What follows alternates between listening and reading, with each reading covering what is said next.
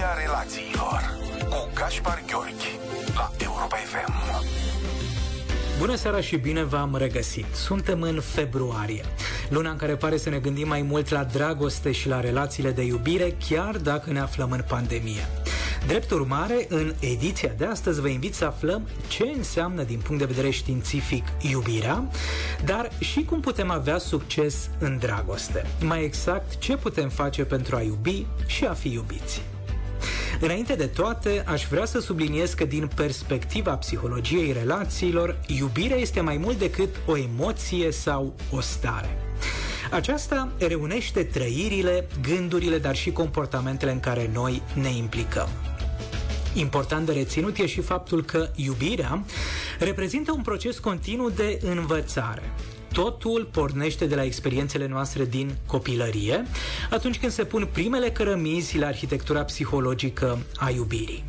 Pe parcursul vieții, noi toți putem învăța să iubim și să fim iubiți atâta timp cât suntem dispuși să ne cunoaștem și exprimăm nevoile, dar și să dăm dovadă de aceeași atenție și preocupare față de nevoile și dorințele celui care ne este partener ceea ce înseamnă că dragostea dintre adulți se clădește pe principiul reciprocității. Avem nevoie de o relație în care partenerii să fie dispuși să ofere și să primească iubire. Un al doilea principiu de bază este reprezentat de încredere. Mai exact, sentimentul de siguranță care ne transmite că persoana noastră contează că suntem importanți, că celălalt ține cont de noi atunci când își conturează rezoluțiile sau are de luat anumite decizii. Un al treilea principiu este reprezentat de disponibilitatea emoțională, care descrie angajamentul psihologic față de relație și intenția clară de a transforma iubirea într-o prioritate în viața noastră. Cu alte cuvinte, nu e suficient să vorbim frumos în numele iubirii. E de datoria noastră să trăim în așa fel încât, indiferent de ce am face, să ne rămână suficient timp pentru persoana iubită și pentru relația care ne leagă tot psihologia relațiilor, ne atrage atenția asupra faptului că există nenumărate mituri care dăinuie în jurul iubirii. De exemplu, acela că instinctul primar al oamenilor e sexul. În timp ce realitatea științifică ne arată clar că nevoia noastră de bază e reprezentată de contactul interpersonal, nevoie definită în psihologie drept atașament uman. Un alt mit e reprezentat de faptul că oamenii ar trebui să fie autonomi și de sine stătători, dar și că dependența de ceilalți e o formă de patologie. Ei bine, psihologia modernă ne arată că noi toți, pentru a supraviețui, a cunoaște starea de bine și a fi fericiți, avem nevoie să simțim că putem depinde de cei din jurul nostru. În esență, dependența emoțională nu e o dovadă de imaturitate, ci definește condiția umană. Tot la capitolul mituri despre iubire, amintim și faptul că cei care iubesc nu greșesc. O idee care sună foarte bine, însă doar în teorie. Deoarece în practică, la baza relațiilor de dragoste nu se află perfecțiunea ori lipsa de greșeală, ci disponibilitatea celor doi parteneri de a repara pagubele psihologice create și de a readuce siguranța în spațiul dintre ei. În concluzie, cu cât avem o conexiune mai intimă și mai bine sudată cu partenerul de viață, cu atât mai ușor vom putea face față greutăților și momentelor dificile. Și asta pentru că relațiile de iubire reprezintă cel mai sigur adăpost în care ne putem refugia pentru a depăși cu bine anxietatea, stresul, boala, durerea ori suferința. Psihologia relațiilor cu Gaspar Gheorghi la Europa FM.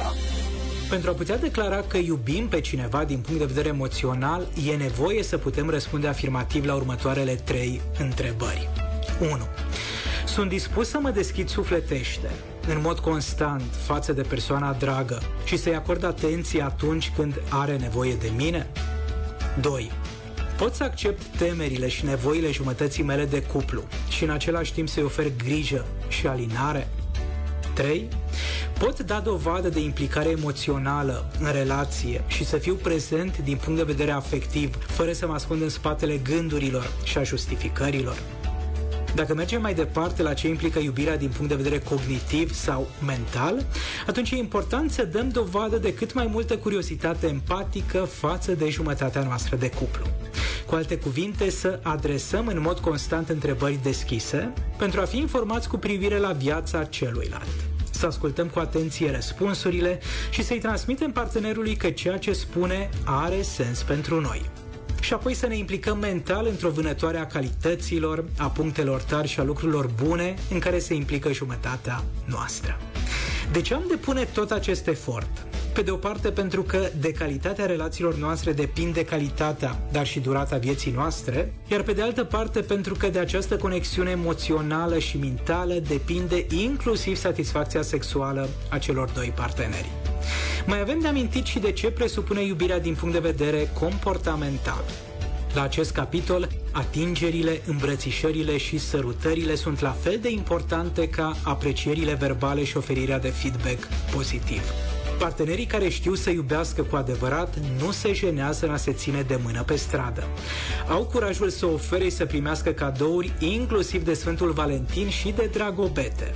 Sunt mereu de partea jumătăților într-o dezbatere socială, fie ea offline sau online, aniversează cu strictețe zilele importante din povestea lor de dragoste, găsesc loc și disponibilitate pentru vacanțele în doi, și fără nicio scuză au săptămânal timp dedicat dialogului și conversațiilor de variate feluri.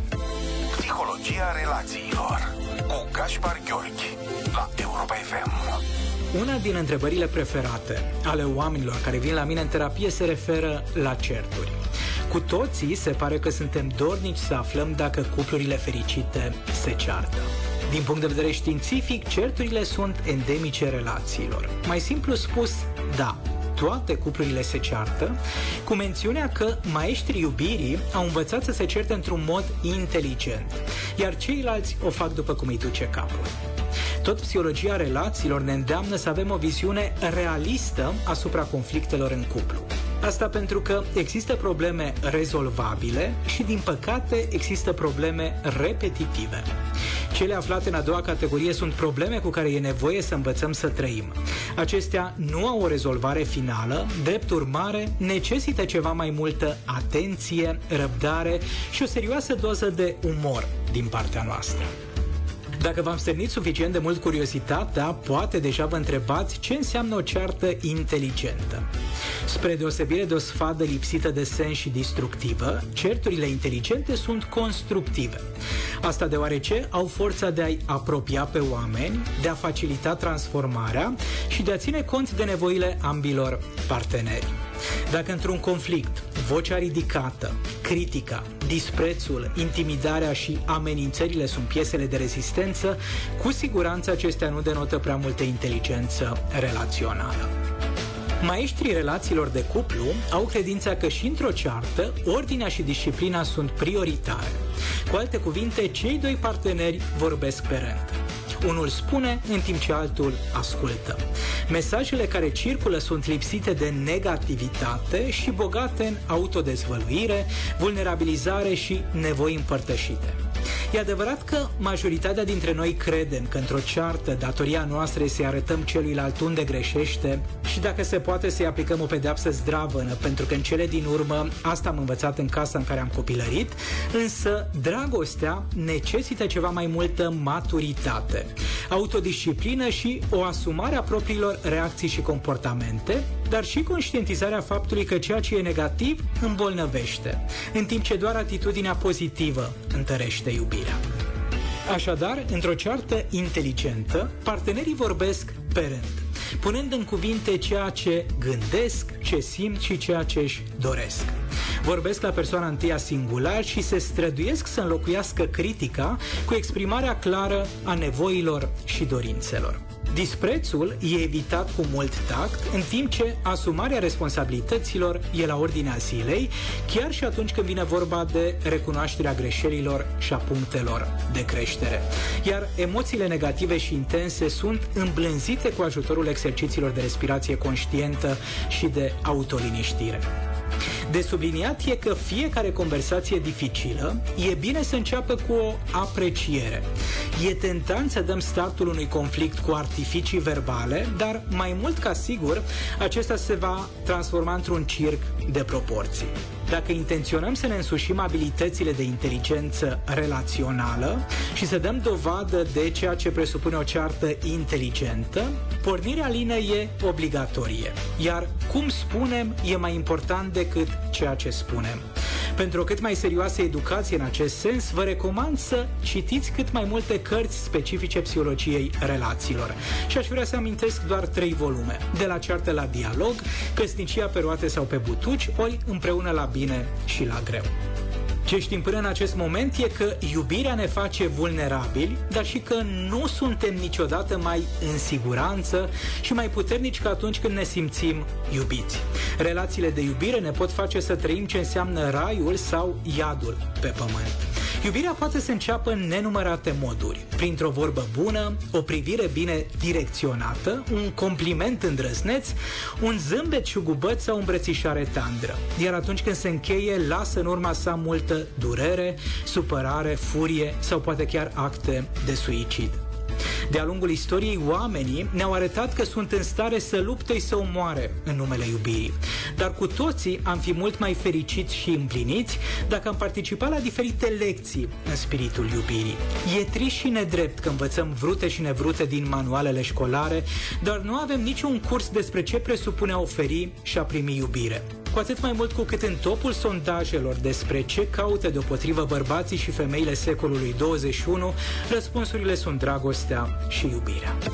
Psihologia relațiilor cu Gaspar Gheorghi la Europa FM.